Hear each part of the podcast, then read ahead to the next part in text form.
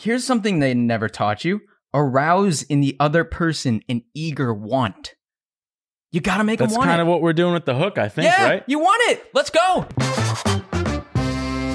Welcome back to the Smart Nonsense Podcast, where we talk about entrepreneurship, self development, challenging norms. Today, episode 98 without me. But watch us on YouTube. You can see how sweaty I am. Uh, Pop, you're actually crushing it on YouTube. We're still racing to a thousand subs.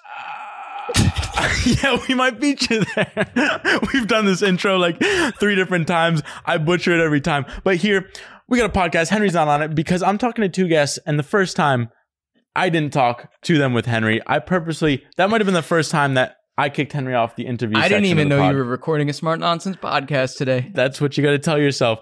We've had a busy day, but this podcast, the one you are listening to actively right now, that I talked to Adam Ashton and Adam Jones. I just want to say really quick before this goes off the rails, we need to slow down. Am I going too fast? No, but I just don't want to lose this take. We're crushing it. Okay, okay. Adam Ashton and Adam Jones, baby. You weren't even there and you know them. Uh, that's how amazing these guys are. So last November, when I talked to them, they were ripping through podcasts, 3 million plus listeners, and they were talking about writing a book. Well, guess what happened?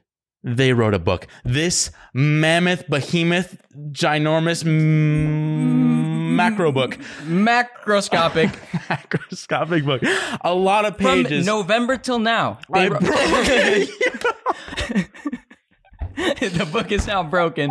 The shit they never taught you. I'm sorry. I manhandled you. Oh man, well it's I'm gonna I'll, What'd you guys I'll talk take your about? copy. They sent two talk about? copies. We talked about I didn't want to they've talked about the book a lot on a lot of different podcasts. It's an amazing book. It talks about, you know, how to get your life in order, get the habits, get everything going. Once you're there, how do you succeed in your career? Then once you're rising up the ranks, like how do you really flourish, make some money? What do you do with that money? And then other sort of like human nature, psychology stuff, a little bit of history just on some other books they've read.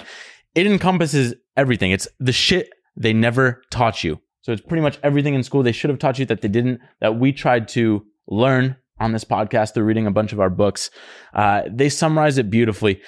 And we just talk about the whole process of writing the book, uh, crafting it, breaking it in half. And it was it was a fun one. They got some adventures along the way.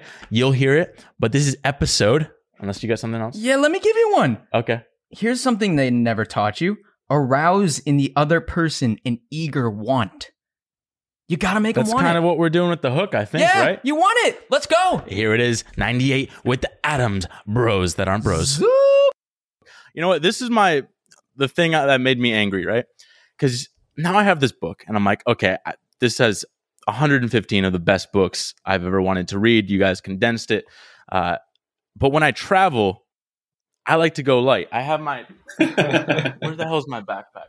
My backpack's like this big, and I always put like two two pairs of socks, two pairs of underwear, and an extra shirt. But now I'm carrying this, and it just doubled my load. So I got to go with a, a carry on now because of you guys. When I was trying to read this book, and the the little tray tables in the airplane, it was a nightmare. But uh, but man, it, it was worth it. I mean, I, I'm still like fucking chugging through this thing. But uh, you two managed to not destroy your friendship throughout the process, which I was worried. Did you ever fight in the in the process of crafting the the massive Google Doc when you were Oh, putting it together? Oh, definitely. No fist fights though. no fist fights. Well, I think we were lucky because it was coronavirus lockdowns. We didn't actually physically see each other face to face, so we're probably lucky that it, it didn't escalate that high. but there was definitely there was definitely plenty of fights uh, throughout the whole process. This is uh because we talked about this before, like having that that key partnership, and uh that's my buddy. Since we last talked, we actually started a company together. So we've been like testing friendship, and I'm I'm sure a book like a company is like testing it to the limit. But clearly, we're here. Uh, well, kind of here. You're there, so it, it's panned out so far. But uh, but the whole process. What did it take you six, 16 months or so, or a year and a half? Yeah, 18 months, I guess, is like it was a solid. It was a solid sixteen to eighteen months. We started out with the first our first draft, I guess, hundred thousand words. We did a, our top one hundred books, a thousand words on each, and that took like maybe a month or or you know a month and a half maybe.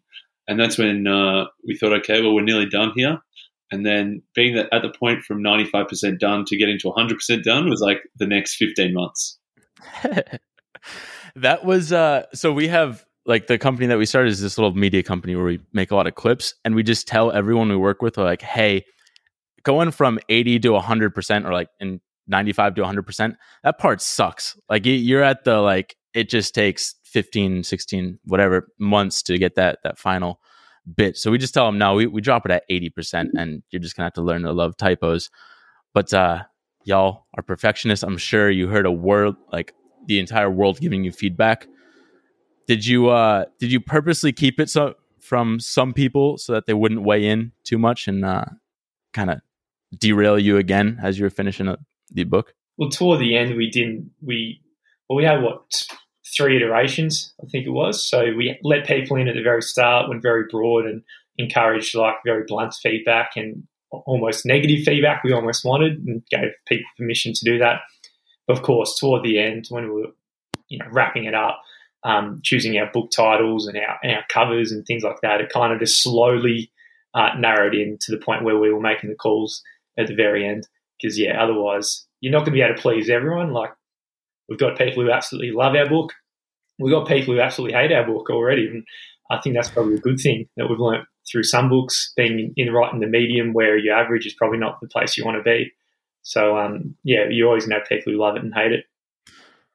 Yeah, yeah. I mean, uh, I'm sure when you get the negative feedback, I'm sure you get it with the the podcast over the years. But does it feel different when it's like you you put maybe more blood, sweat, and tears into the book versus say an episode of the podcast? I think that at the start, like the first bit of feedback, we, we did that 100 to 1. I think probably deep down we knew all the things that people were saying. So it was good to have somebody else say that because um, we probably didn't want to admit it. But it was good that somebody else came and gave us that blunt feedback for us to go back to the drawing board and, and basically start from scratch and re- redo it. We, we basically started from scratch a couple of times. Um, so that was good. I think the the the more it became a finished version, the more that we were were happy that we were getting close to the end, that's when I think that's when we we started getting less and less feedback intentionally, which was which was also a good thing. I think without the feedback, there was no way we would have got to the point it was. It would have been a pretty crap book. Um, but then if you get too much feedback as well, that can stop you from doing anything altogether. Right, right. Yeah, I mean, it, it turned out so far so good. I mean, you're pretty much I don't know what age you're looking to give this to people. Like is there is there like a 5-year-old probably shouldn't have it. It's too much for them to handle. but maybe like right when you graduate middle school or that like 14-year-old should get it. Do you have a an idea in mind of like hey, I'm going to give my kids the shit they never taught you right about this age? Like who's ready for it? I'd say uh, I'd say original it was it's probably more for a psychographic than a demographic. I'd say that was our probably mm. original intention. So all ages, but people who are um, curious and interested and want to learn more um, about what's going on in the world. In terms of demographics, I feel like naturally they would fall into like we thought, probably twenties, finish university, probably started off their own little side hustles and projects, and just having a go at entrepreneurship potentially, or just looking at doing things differently at the start of your career. Uh, but ironically, I think it sort of resonated with a lot of um, mothers in the 50 to 60 year old range quite interestingly because I think um, like we talked about before I felt like you guys were getting all the love from the, the older demographic of women there that's it it's really paid off with this book man and uh, I think they read the book through the lens of their kids right like they read mm. and going oh this is how somehow they through that lens rather than their own personal lens. So yeah, that, that's a surprise. That demographic popping up again. So would it be more likely that the next book is a V two of this, or some sort of erotic novel to hit your, your key demographic? Erotic novel. Eh? We gotta, we gotta, go, we gotta, we gotta give the people what they want. I know, I know. I mean, this is there's enough to last a lifetime in here. But uh, one thing that actually I was curious about because it sounds like uh, you're working i mean you'll you'll give some advice to other podcasts and stuff like that like would y'all be good consultants now, now that you have all of this information like i feel like for example uh, giving it to people in their early 20s that are lost we have this one friend that he's just like not finding a job doesn't know he, he's like he graduated from a great school Ivy League school, got his graduate degree there in engineering. Like, what the hell are you doing? He can't find a job. He's just on the golf course all day. it's like, would you feel like you could offer advice to to those people and actually think that you're doing a good job, or would you be like, nah, just uh, we want to stay away from that sort of stuff? I think yeah, naturally we probably uh probably do in the podcast. Whether we could charge for it to people, but probably like do are you are you like the people at the bar now where you'll be like, oh, I got to offer advice because I read this in you know uh, the oh. Millionaire oh. Fast Lane, and now are, are you the obnoxious blokes at the bar now, or you like not. keep to yourself? I think at the start when you're first reading, you're thinking you're, you're a bit like that because like mm. your mind's a little bit blown and you're you're so excited about what you just read and you're trying to ram it down people's throat and people are just sick of you. They just they don't want to hear it, right? Like if they're not open minded to it, then they don't like it. Simple as that. So I think over time, it's like just leave to yourselves. And some people are not interested whatsoever in, in books. They're just the you know sort of people you just go out and have some fun with or whatever, and doing some interesting things. But um, yeah, some people it's for books, and then you have those sort of discussions. Pretty much like any topic, like some people are interested in some things more than others. Yeah, yeah, I think right. I think at the start I would have been horrendous because I would have just said, "Here's all the answers. Going, this is exactly right." I think now uh, I'm definitely more balanced in that I know that there's not just one answer to every problem. There's many different answers that you could go for. I think uh, I definitely hold back a lot more as well. Like Jonesy said, that some people just don't want to hear from it. But like some people don't want the answer. Some people just like like complaining about the problems, um, and that's sort of almost their answer is just to complain about it. Um, so it would definitely depend who it was. Um, I think I would also get frustrated if I, for me, because I think I know the answer so well, and say, "Here, here's exactly what you need to do," and then somebody doesn't do it, No, I'd struggle with that. Yeah, I feel like you gotta just ask questions, and then mm. they they answer it themselves, and then go on their path. But that's kind of the frustrating thing is like the the knowledge is all there, but it's like who's going to actually use it, uh, especially when they're getting intimidated by not being able to pick up the book most of the time. But uh, but no, I mean it covers everything. Like uh, I like that it's get your shit together first. Like you know, make sure you're you're on a good playing field, and then work on your career. Once you rise up, you can be the sort of like top dog vibe that you're going for. Um, once you make that money, what do you do with it? How do you get rich, invest, what you want to do. Then kind of the it's more human nature stuff. That's like you know, good and evil. Um, beyond that, uh, you kind of cover everything. Like with history and philosophy. After that, you pretty much cover the spectrum of the universe. I don't know what else is like. is there anything that you feel like you're you're missing uh, from the book that's important for people in general? Good question. Oh, no, not for I me. Think, eh? No, I think I think there's there's definitely there's always going to be like every book that we read now. We're like, damn, we should have got this in the book. Um, but I don't think there's been a whole lot. Like they would have been additions to what's already in there, as opposed to a, a whole new different path. Um, so yeah, maybe maybe in ten years we might have some new paths, but I don't know. Probably, that's probably limited to our uh, our knowledge of what the categories are, right? Like we maybe where we only read nine different categories of books, and we haven't opened ourselves up mm. to what that. I'm sure there's like 10, 11, 12, 20, 30 different categories you could probably go down. And um, you know, our hitting zone maybe is just that nine of what we do on the podcast. Right. I think what, we are, area we are as well now. Like for for us, like because it was about obviously like getting your shit together, a bit of career, a bit of business, but then we've also thought about like the history and philosophy and stuff. Um, whereas I'm sure probably one that is probably like, you know, things that we haven't done yet. Probably parenting is probably going to be a massive one that if you ask us in 20 years and we both got kids, then we're probably like, man, how do we not put a parenting section in there? But for us right now, I think we've covered everything. Um, but down the track, I'm sure we'll, we'll uncover more stuff the the parenting is just give your child this book at the youngest age possible. there it is, chapter whole chapter. yeah, is that uh I mean in terms of the areas of the book where y'all still feel you could grow the most or improve the most, do you have any particular areas that that stand out for yourselves, Jonesy or Ashta? I think for me, probably just converting knowledge to action. Like I think we know a lot of stuff, we've read a lot of stuff. Um, the the biggest thing is then just like what do you do with it?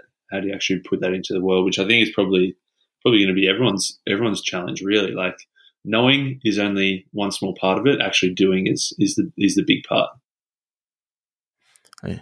if you write a book, that sounds like uh, enough doing. I don't. Did y'all did y'all celebrate by chance with uh, anything crazy once it did publish? We we have been talking about. Well, we've been in lockdown, but we've been talking about this big night at um the at a yeah having a good night out At a Would ge- you say that? gentleman. Between lines on that. gentleman's establishment, and then um you know, going to Crown and having a game of poker and just having a big night out sort of thing. But uh, yeah, every time we've planned to do it, we've just been thrown back into lockdown. So looks like we're going to have to postpone that one until uh, a couple of months still, end of the year. So we will celebrate, eh? It it keeps adding up. They're just uh, it's it's going to be a build up, and man, I wouldn't want to be that that club owner whoever sees whatever happens there. But uh, no, that's that's awesome. One thing too that we didn't get to talk about much uh, the last time we spoke was about travel, and I think that is such a big element of having a fulfilling life. Uh, I know it sounded like both of y'all traveled quite a bit, maybe Jones even more because you were going all around, but um, clearly haven't in the last year. But um, what's in terms of travel adventures? I, I don't even know, Jonesy. How long did you travel for? Because you didn't you do a, I did two. a lot of solo trip? Yeah, I did two two pretty big ones. So I did one nine month one solo through uh, just you know saved up money, just went on a backpack and landed in um, Indonesia, and from there just kind of went where it took me and ended up going through yeah Indonesia a fair bit, India, Nepal, um, Sri Lanka, uh, where else? Yeah, and did like you know trekking through the Himalayas, all that sort of stuff. So uh, yeah, that was super exciting, and um, I, I think there's no feeling like the one of like landing in a new country with just a backpack on and you know no one in the city whatsoever. It's completely foreign. You just got money in the bank account.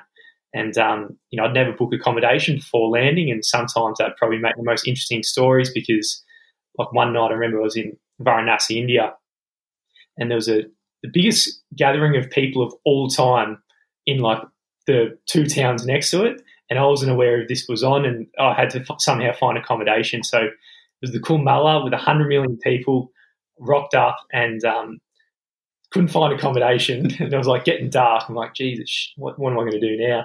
And, uh, anyway, found like a jail cell pretty much. It was, it was completely concrete everywhere, and it cost me 50 cents a night and just smelt like cigarettes. And um, yeah, so a lot, a lot of bizarre things happen on that trip. But there's no feeling like just that, right? You just don't know what the hell is going to happen, and it's yeah, risky.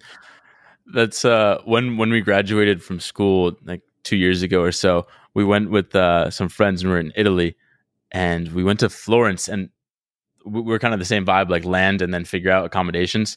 Um, and we got there, we didn't realize it was like Imagine Dragon or someone like someone kind of Mhm. big for some reason. Italians love them, but everything was booked. And I was like, oh shit, I, I can only find this one like five star hotel. Whatever, I'll spend like three hundred bucks for the night. We just gotta like survive. We get there, and they're like, oh, uh, we we don't see the accommodations here. Like, do, you didn't. We don't have your reservation at all. And we're like, what do you mean? And they're like, well, what was the website? We checked the website and they're like, no, this is the biggest scam site we've ever seen. Like, what the fuck are you doing? and, and so now my, my buddies are like, there's absolutely nothing left in the city. So we had to go out and, and just like, well, our first plan was like, let's try and meet some girls and like, Absolutely. that, that didn't pan out. Uh, cause it was three dudes and two girls. So we, we didn't know how to navigate that.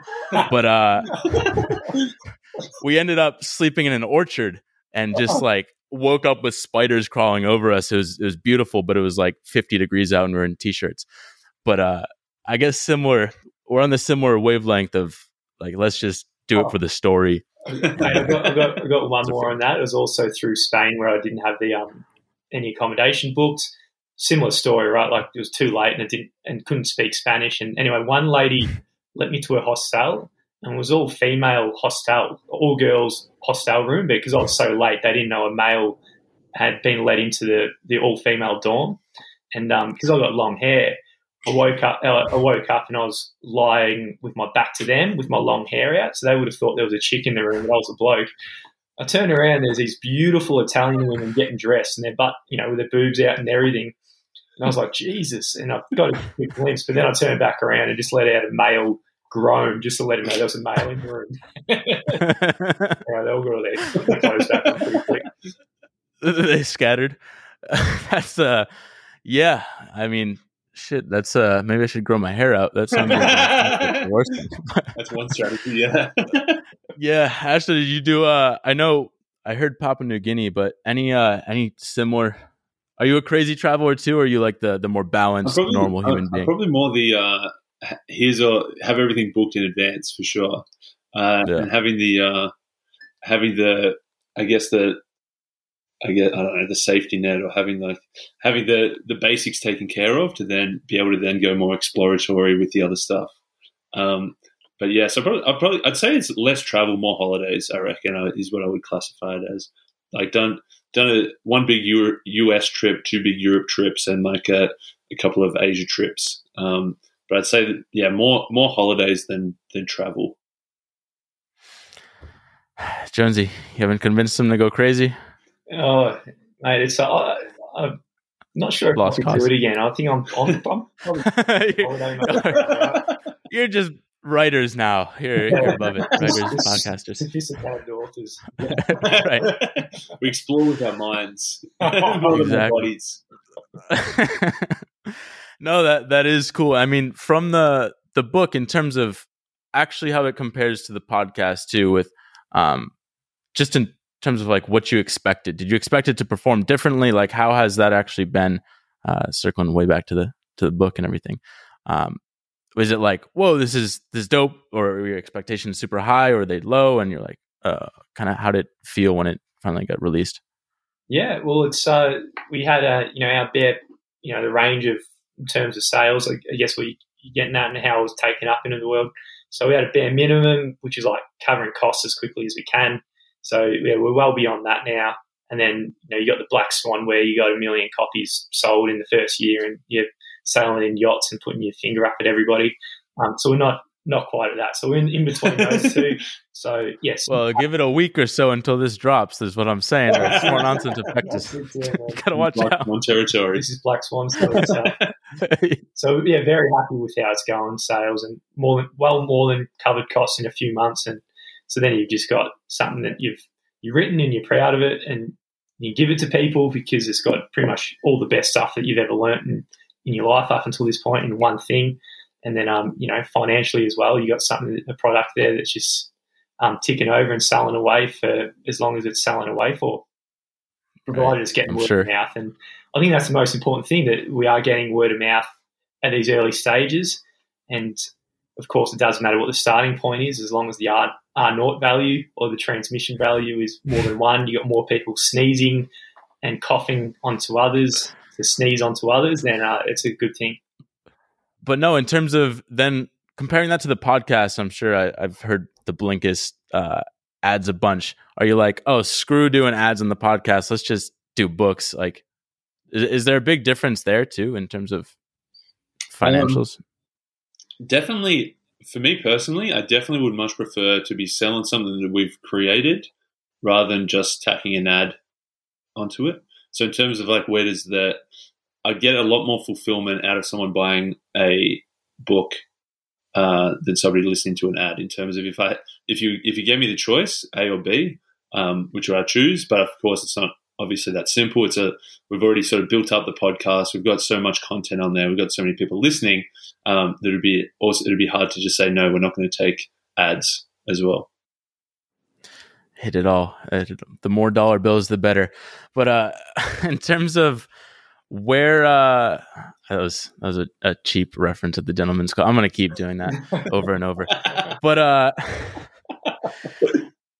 so the next the next step in uh in your career progression is is what keep the podcast ripping try and get it up to 230 books or so for the next release so you can hit a thousand pages or uh what what's really the next big step for y'all that you're excited about So I'd say right now in lockdown, we're trying to get a buffer of podcasts as much as we can. So maybe three or four months ahead. So then we can, you know, take a breath. I think that's probably number one, take a breath and just have a bit of time before we realize what's next. There's always the option for us to, uh, we've done a lot of work in, iterating to land on this kind of concept in the book. It's very easy to replicate that, but a smaller version and go more niche. Um, so you got the shit they never taught you, and then you can go to the shit they never taught you about a more niche kind of thing. And then you got 20, you know, rather than having 115 books in one, you might have 25. It's much cheaper on the wallet for people who might be priced out of buying this one. So it's got that. And it's also, uh, it's it's got no waste pretty much for anyone who chooses that topic.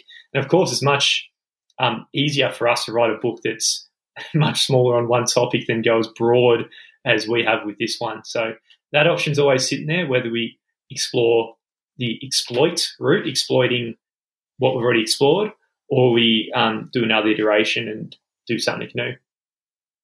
I didn't even think about that. This encyclopedia you break down into volumes uh, for each particular category. That's hey, that got me excited. That's that's a good idea right there. That's uh, definitely cool. And then yeah, you could refine it, sell it to uh, individual individual teachers at each uh, I don't know. They don't really have personal finance teachers or anything like that. I don't know who would. Uh, you could go. probably have to sell the whole thing to. That's it. You could go super niche then about who you target.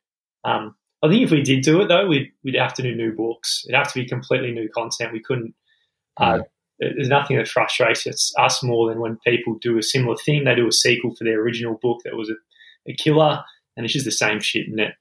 I hate that. So we need to avoid that stuff. Right, right. So at what point then uh, in the process are you both completely fed up with your jobs and you're like, you know what? Uh, it sounds like you're still still working hard doing everything in the world at the same time. Where's the the breaking point for both of you? Probably after this episode drops, I reckon.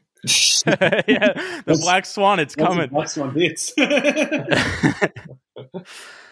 so it's pretty much just keep uh keep current path is is uh keep doing everything at the at the same time, full time work and stuff like that. Yeah, I think all all the irons in the fire. Full time work. Obviously, there's a big podcast and book a big side projects. Um, and then it's yeah, obviously thinking about what's the balance between those two. Is it possible to add a different side project in? Um, how can we rebalance or recommit from one thing to the other? I think it's just a constant juggling act. I don't think there'll be a point where we say, okay, let's chop this and do 100% of this or, or vice versa. I think the, the side projects and having income, different income streams just gives you options down the track. Like uh, if you've got something that can, a podcast that's making money or you've got products that you're selling that's making you money, you can at least have the option of just saying, all right, I'm going to take a pause here and I might take this entirely new project, whether it be related to the podcast or whatever it might be. But um, yeah, having both irons on the fire, it's entirely necessary and it's going to be uh, as everyone knows, a lot of hard work to get to the point where you've got full options about what the hell you want to do. So I think the best metaphor is like a, a rocket ship going lift off, getting through gravity, all irons in the fire, getting to that point. But once obviously you're in orbit, then um, it's things are much easier, and uh, yeah, you don't perhaps have to be slaving away so diff- so hard. So you're still in the atmosphere to Still to some degree. And gravity's still 9.98 meters per second squared. there you go. Uh, that's cool. So, in terms of the actual book, and uh, what do people tend to reference most in terms of uh, their favorite chapters? Or do you hear from people and they're like, "Oh, this was the nugget that that stuck with," or uh, what do people really reference? I've been I've been surprised. A lot of people um, have been talking about the first couple of chapters, like the happiness and stuff. That maybe they maybe that's as far as they got. Maybe they just were the yeah, I don't know. yeah, I, I, feel like uh, there's a there's a couple that have come across in the um the the marketing space. I've met a few people and they yeah loved some of the because uh, we got crossing the chasm, which is uh, you know you got the early adopters, early majority, late majority and the laggards. But um, I think how we linked the three different strategies to actually cross the chasm with that book, uh, I heard of that from a couple of people that really resonated with them. And um, yeah, you know, marketing's not for everyone, so that's probably specific for those people who are in that sort of industry. Right. That's the the beauty of this puppy, and I think you guys said it early on in the book, like just kind of skip to wherever you can really uh, you know, don't get bogged down and read every single page, which I remember like Tools of Titans and uh, those sort of books kind of said the same thing, and I'm like, okay, good. I, I got really, Well, I got nervous because you know I think like even a lot of pages. even I don't love every chapter, and probably Jonesy doesn't love every chapter as well. But we know that some people do love specific areas and hate specific areas. So um, we want to have you know keep everyone happy, but not feel as though you had to read all 700 pages. If there's something you don't like, or something that doesn't apply to you, or something that right now isn't relevant to you or your life, then feel free to skip it. Maybe in five years you can come back and it will be relevant, or maybe you just focus on the on the things that matter most. Right, right. Yeah, I'm sure referencing this, uh, like, freaking, we, we've moved through like three different stages of the the book in our own like nine months. So it's like one part is relevant right now. Who knows? In two months, you, you know, we're going to be uh, into the the wisdom section of the book. Uh, focus on that. But uh, in terms of the actual process and, and doing the self publishing and everything, and it's awesome that you have an audience that could help in, in all the process. What sucked most? Like if if I was like, I'm Dylan, I want to write a book. You you guys are like, all right, uh, you can probably do it, but this part, like this is where we struggled the most. Was there anything in particular other yeah, than writing I feel it? like the, the, the biggest thing that getting a published book with one of the big publishing houses will get you is into retail stores and shops, and they'll get you in front of people in that sense. So a new, totally new audience. Whereas uh, part of our decision making process was, I mean, um, you know, we could have pitched and gone hard to try and get published to get in front of people, but if you've already got an audience, it might make sense to, to self publish. So I think right now the difficult the difficult thing we're doing is trying to get into all the uh, brick and mortar retail stores in front of new people, and it's much much more difficult, much more of a slog being self published than having a publishing house uh, get you on the on the bookshelves. Right, especially when you can only fit two on a shelf. So they're like, That right. doesn't help. But- Yeah, I'd say I'd say it's, it was almost like um, it's almost like either like a marathon or giving birth. In that, like at the time, you're like that was so fucking shit. Um, but then, like when you when you've like forgotten about that and you just like your memory like forgets all the hard stuff and just remembers the good stuff. Like, oh, that wasn't so bad. We could do that again. I think that's why people have more than one kid, and that's why people who run a marathon do more than one marathon. They just remember the good stuff and forget the bad stuff. Um, I think if you asked us while we were in it, we might have said, you know, writing the, the fourth version starting from scratch was the worst part, or um, you know, anything like that. But I think now, like, just in hindsight, it was it was it was okay. Yeah, it was all good. Well, the publish a publisher would have had us probably not let us go on that fourth iteration. I'd say almost Yeah. certainly. So I said there's no way a publisher would say this was a good idea. Like 700 pages, hardback, it's a big mofo, it's heavy, it's like a bicep workout. They would have said just do like a 200 page fluffy thing, which we would have thought was was was pretty crap. We we thought let's have full control and let's give everybody as much knowledge and information as possible. Let's pack in 115 different books um, across 32 different lessons across nine different parts. Um, and for us, that made the most sense. yeah, we were lucky as well in that we control. We had the editor, like the editor was a listener of the podcast, so we had control of that. We had a the, the designer was a mate who also designed our logo, so it's kind of um, you know branding wise, it's still connected to us, and um, yeah, having that control all the way through. There's yeah a lot of benefits in that.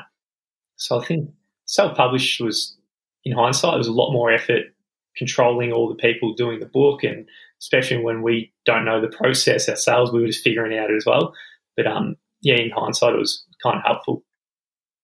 What uh, other than breaking it down into the smaller books in the future? What uh, what would you do differently if if anything for the next book number two?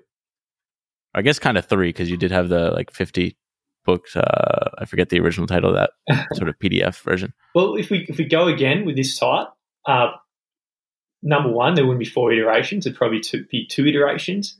So it'd be much simpler to write, and because we know straight away our style of writing, um, which is as close to the podcast as we possibly can in terms of like we have our own stories and anecdotes, pop culture references.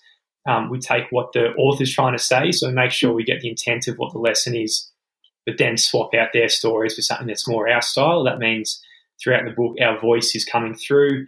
So we're ticking that box because that was one of the boxes that wasn't in the first iteration of what we're trying to write.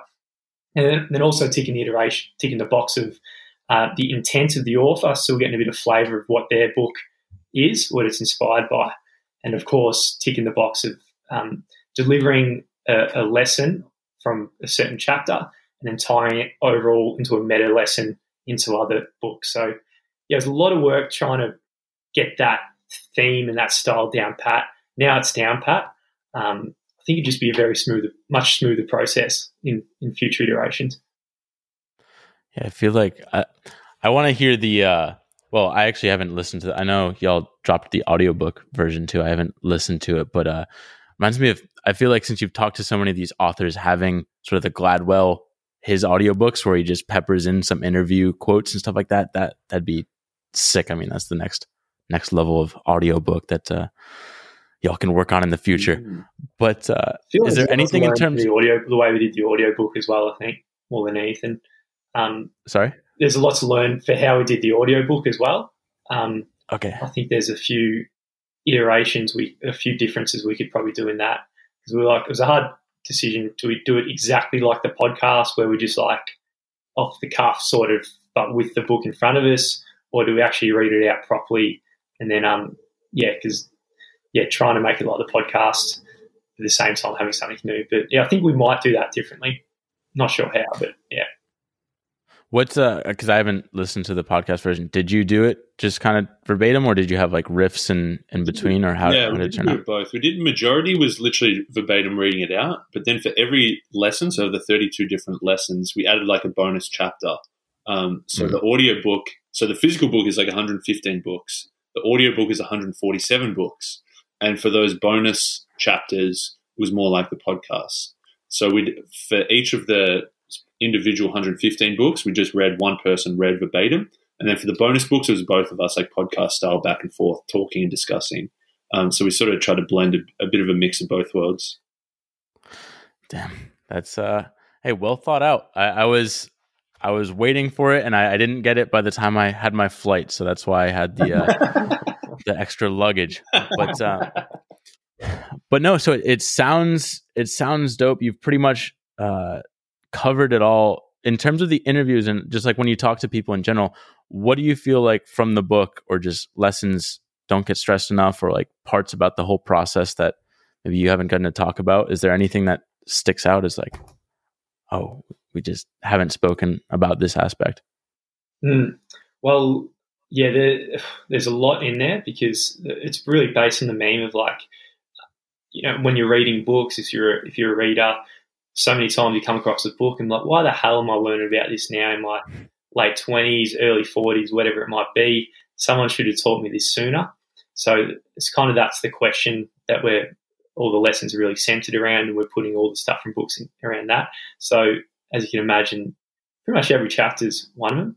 But uh, I'd say I'd say that perhaps the most important would be the habit installation chapters we've got. So we've got the two um, programming the autopilot is the lesson, and um, yeah, and from that because anyone who uh, has got any sort of goal is pretty much habit and how you install your autopilot. You what you do when you wake up, you just go in the unconscious mode and you start doing shit if you what you're doing in that autopilot mode, if it's good stuff in the direction of what your goals might be, then you're pretty much going to get there uh, guaranteed because the, the direction of where you're heading is in the right way. But yeah, we never learn any of that, how to install habits into our lives.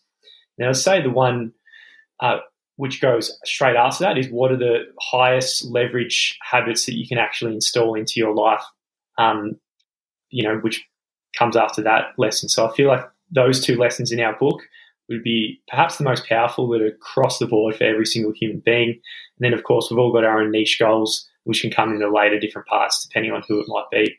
But I'd say that and getting this getting their shit together is probably the part in the category of books as well, which is um, the broader scope for every single person. Where's the in terms of getting your own shits together right now? Is there any area of your life where you're like, all right, this is this is where you're focused now, or or how you how are you guys feeling with habits and stuff like that? Yeah, I think for me, it's probably I think probably having the book and writing that literally like all of 2020 plus creeping into 2021 as well. Um, it was just like forced a forced habit of doing high, super highly leveraged productive shit every single day. So it's like every single day we'd wake up early, we'd write or we'd discuss or we'd edit or we'd you know we'd be driving forward this massive big project. Um, whereas not having that, it's easy that that same amount of time and space has been filled with I don't even know what it's been filled with because uh, like obviously it's I've, got the same 24 hours in a day, but I am not currently creating a 700 page book. Um, I don't know what that time's been filled with. So I think like uh, the next thing would be like, okay, what other highly leveraged projects can fill that time? Um, cut back on some of the wasted time and focus on some of the more highly leveraged, beneficial, long term productive time.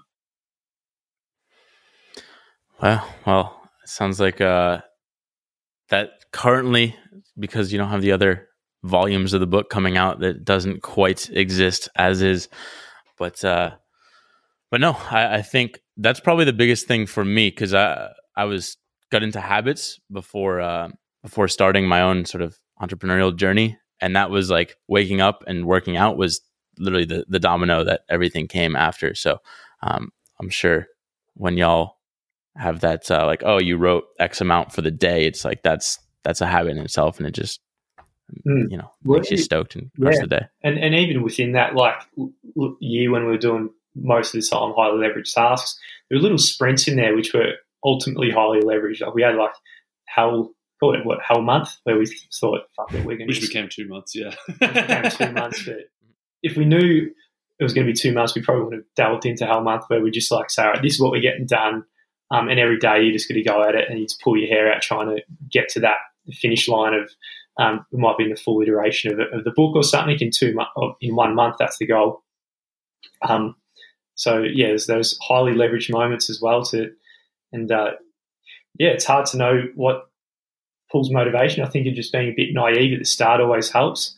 Like if you knew what you're in for, you probably wouldn't start. You wouldn't take the project on. Same with this podcast. If we knew at the very start, like how much was involved and how much work, you probably wouldn't wouldn't actually do it. So yeah, anything worthwhile, I think having that beginner's mind where you're just naive, stumbling across, and you don't know uh, you got the so many unknown unknowns. It's a very good thing to begin with.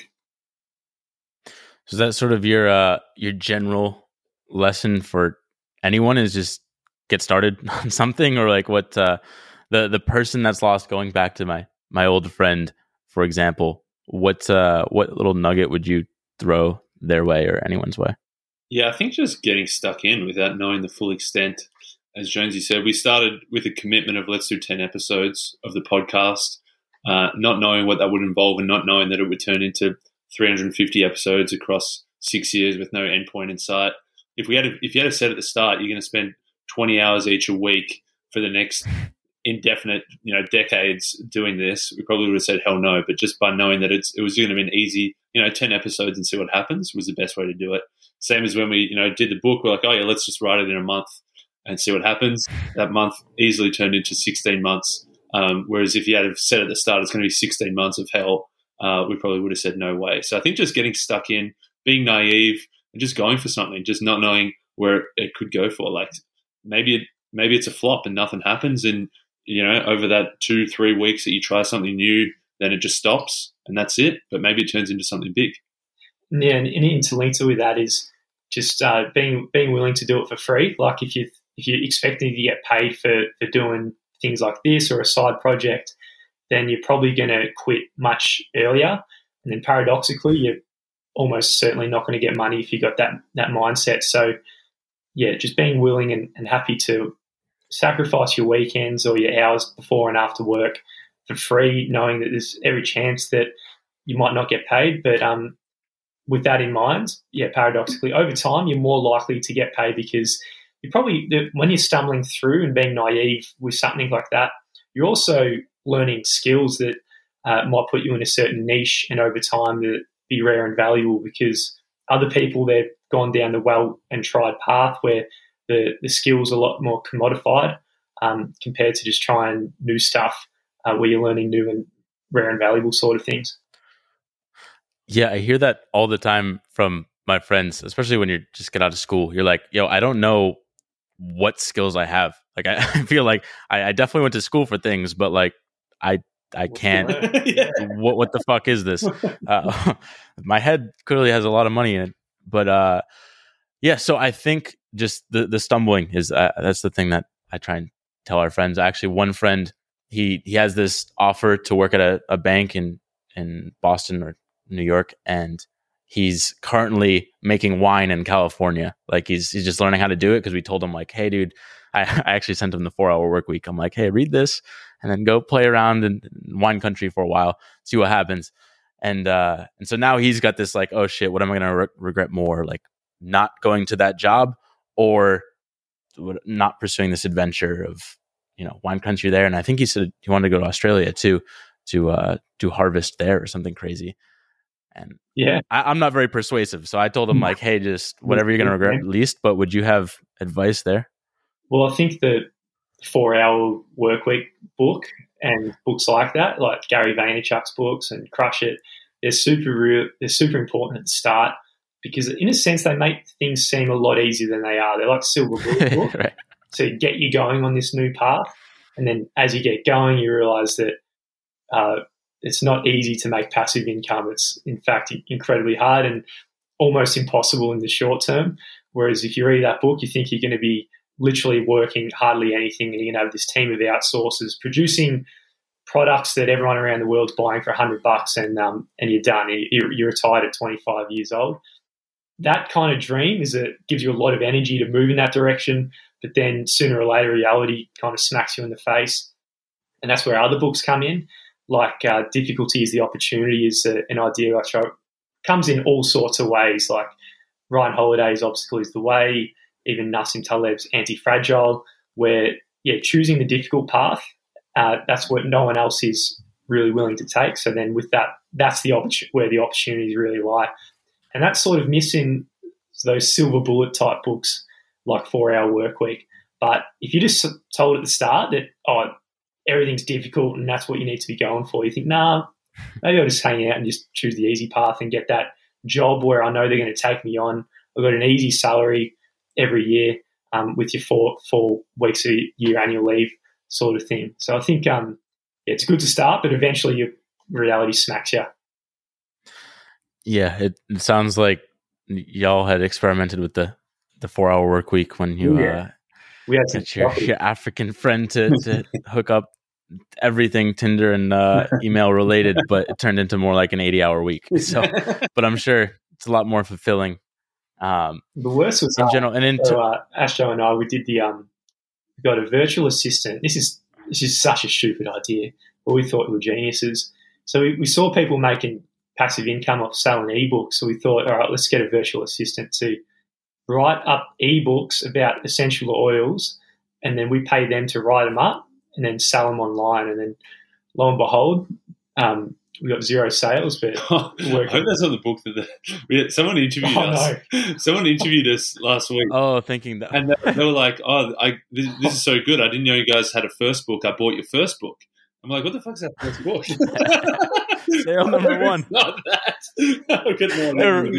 That could be oh, it. Give me the virtual assistants. Um, Jesus. There was one other book where it, it was, might it was, pop off. It was literally like a, a test print. It was just like the same chapter a hundred times, and we just wanted to test the printing. So I hope she didn't buy that as well. I've got no idea it's what up. she bought. It's up on oh. Amazon somewhere. That test print. We don't know how to get connected to you guys. He was like, if like, you liked, I love this the book shit so they never told. I went back and bought your first one, and we're like, oh shit, what's, what's she, we went on to the next question. We had no time to just like pull her up and say, hang on. So she's going to um, get a rude, rude shock in a few days. yeah. Has any other weird shit happened on uh, when you've been talking to more and more people? Any uh, funky conversation. I know we talked about. Uh, I mean, this was when you were interviewing. Um, I forget the political guy, and uh, that was very rude. Yeah. I don't remember the the details too much. But have you had any funky interviews in the last? I don't know, a couple months or so.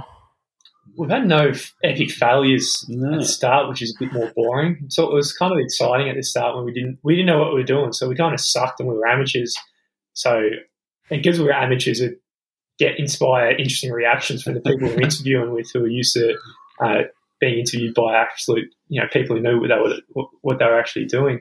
So yeah, we had a few shockers at the start. Had some arrogant people who um, don't know if we mentioned that one. We had one guy in Australia. Uh, yeah, red bandana. He made us like sit on his floor, his lounge room floor. Didn't give us a chair so he can, and we had to like. Oh, that was steak guy, right? You didn't. Uh, he didn't get to eat the steaks. that was the steak too. But yeah, none of that. None of that in a, in a little while. Yeah, and in, in terms of us on the other side of the mics, there's been nothing too crazy that. No, I can't think of anything like aside from the woman who said she bought our first book, and we've got no idea what that first book was. That, that's probably the craziest one. Y'all got to start showing up to these. Uh, I don't know, not wearing shirts or something, something crazy. Spice it up with everybody yeah. once you do enough of them. But uh, I mean, this will. Uh, my friend, I hear him bouncing back and forth, but he's still not going to get his his showing on the pod. But was there anything uh, else in general in terms of? I know we didn't get into uh, a ton of detail. I'll, I'll, preface it on some of the intro, but uh, stuff you haven't talked about with the book, or we haven't talked about with I don't know exciting adventures on the last year and a half as you put out into the world that we're missing. No, I don't think we got anything too exciting. We haven't been able to go anywhere. We haven't really been able to do anything. I just saw that we in Mel, we're in Melbourne, and I just saw on the news last night that we cracked. We're now the second most lockdown city in the world in terms of number of days. So London had it slightly worse, and we're we're coming in at number two with 208 days of lockdown, and we're still going. So I reckon we could go for number one spot. I reckon we could take over. we are in terms yeah. of uh, London they, there's lockdown and then there's Melbourne lockdown. Our lockdown's insane. We are we can't we're, we're not going to do this did, for a start. This is illegal. We got to find ten grand for um, catching up. Really? we got a we've got, we've got a great um, we've got a, this good setup where we're actually at our own homes, but it looks like we're right next to each other. Um, just to uh, to make it look like that. Hang on, you trying trying to I, I believed you for a second. I'm like, is there a split screen? That's uh, yeah. I don't know what the hell. Uh, actually, someone did that. I saw that on like Ellen or something crazy. But uh, no, it, it sounds like y'all. Even though you've uh, calmed down over time, you're being more productive, more thoughtful. So uh, maybe there's some adventures on the way, and uh, we'll hear about it in one of the podcasts coming soon. But uh, boys, always a pleasure. Uh, I'll, I'll, have my friends listen, see if they uh, or actually read the book, the shit they never taught you. That's to uh, I don't even think I showed it to the camera. Look at that. It's a beauty. Whoever Jonesy was your friend that designed the cover. Yeah. So uh, Jack Turner, hey Stubby, he's the he, I think he's Australia's best designer. He's also got um, his own board short label here, Squash. For those listening, um, he's a yeah, he's a superstar at what he does. So Two black swans in one podcast. How about that? That's, going to be a lot coming out. He's retiring next week as well as us. uh, it's all planned, Bill. What uh, I didn't get to ask, did you guys do anything crazy? was it last Friday or, or something like that? The the one day, or was that just uh, was a bad day? That was, one day. Uh, was oh, I don't know. There was like one day that was off limits, and then uh, that was the one I, I think I suggested. I don't know. Y'all were probably. oh doing... no, no, what was it? Oh no, no, it was my um, my brother. Uh, oh his, yeah, my brother and his his wife were pregnant, and so we were like doing the the announcement to my parents who didn't know. So that's all it was. Nothing. It was uh, like, the baby shower book, baby. that's, what, that's what they're getting every year. Just like throw, just like but, a stack of books on there, and oh, learn like us. Well, well, thanks, guys. Appreciate it. Thanks for sending the book again. It's a pleasure. I'm going to keep referring back to it. Uh, y'all are always fun to talk to. So, more more adventures along the way. Too good. Thanks for having us again, man. All right. Hopefully, Gilly listens. Cheers, boys.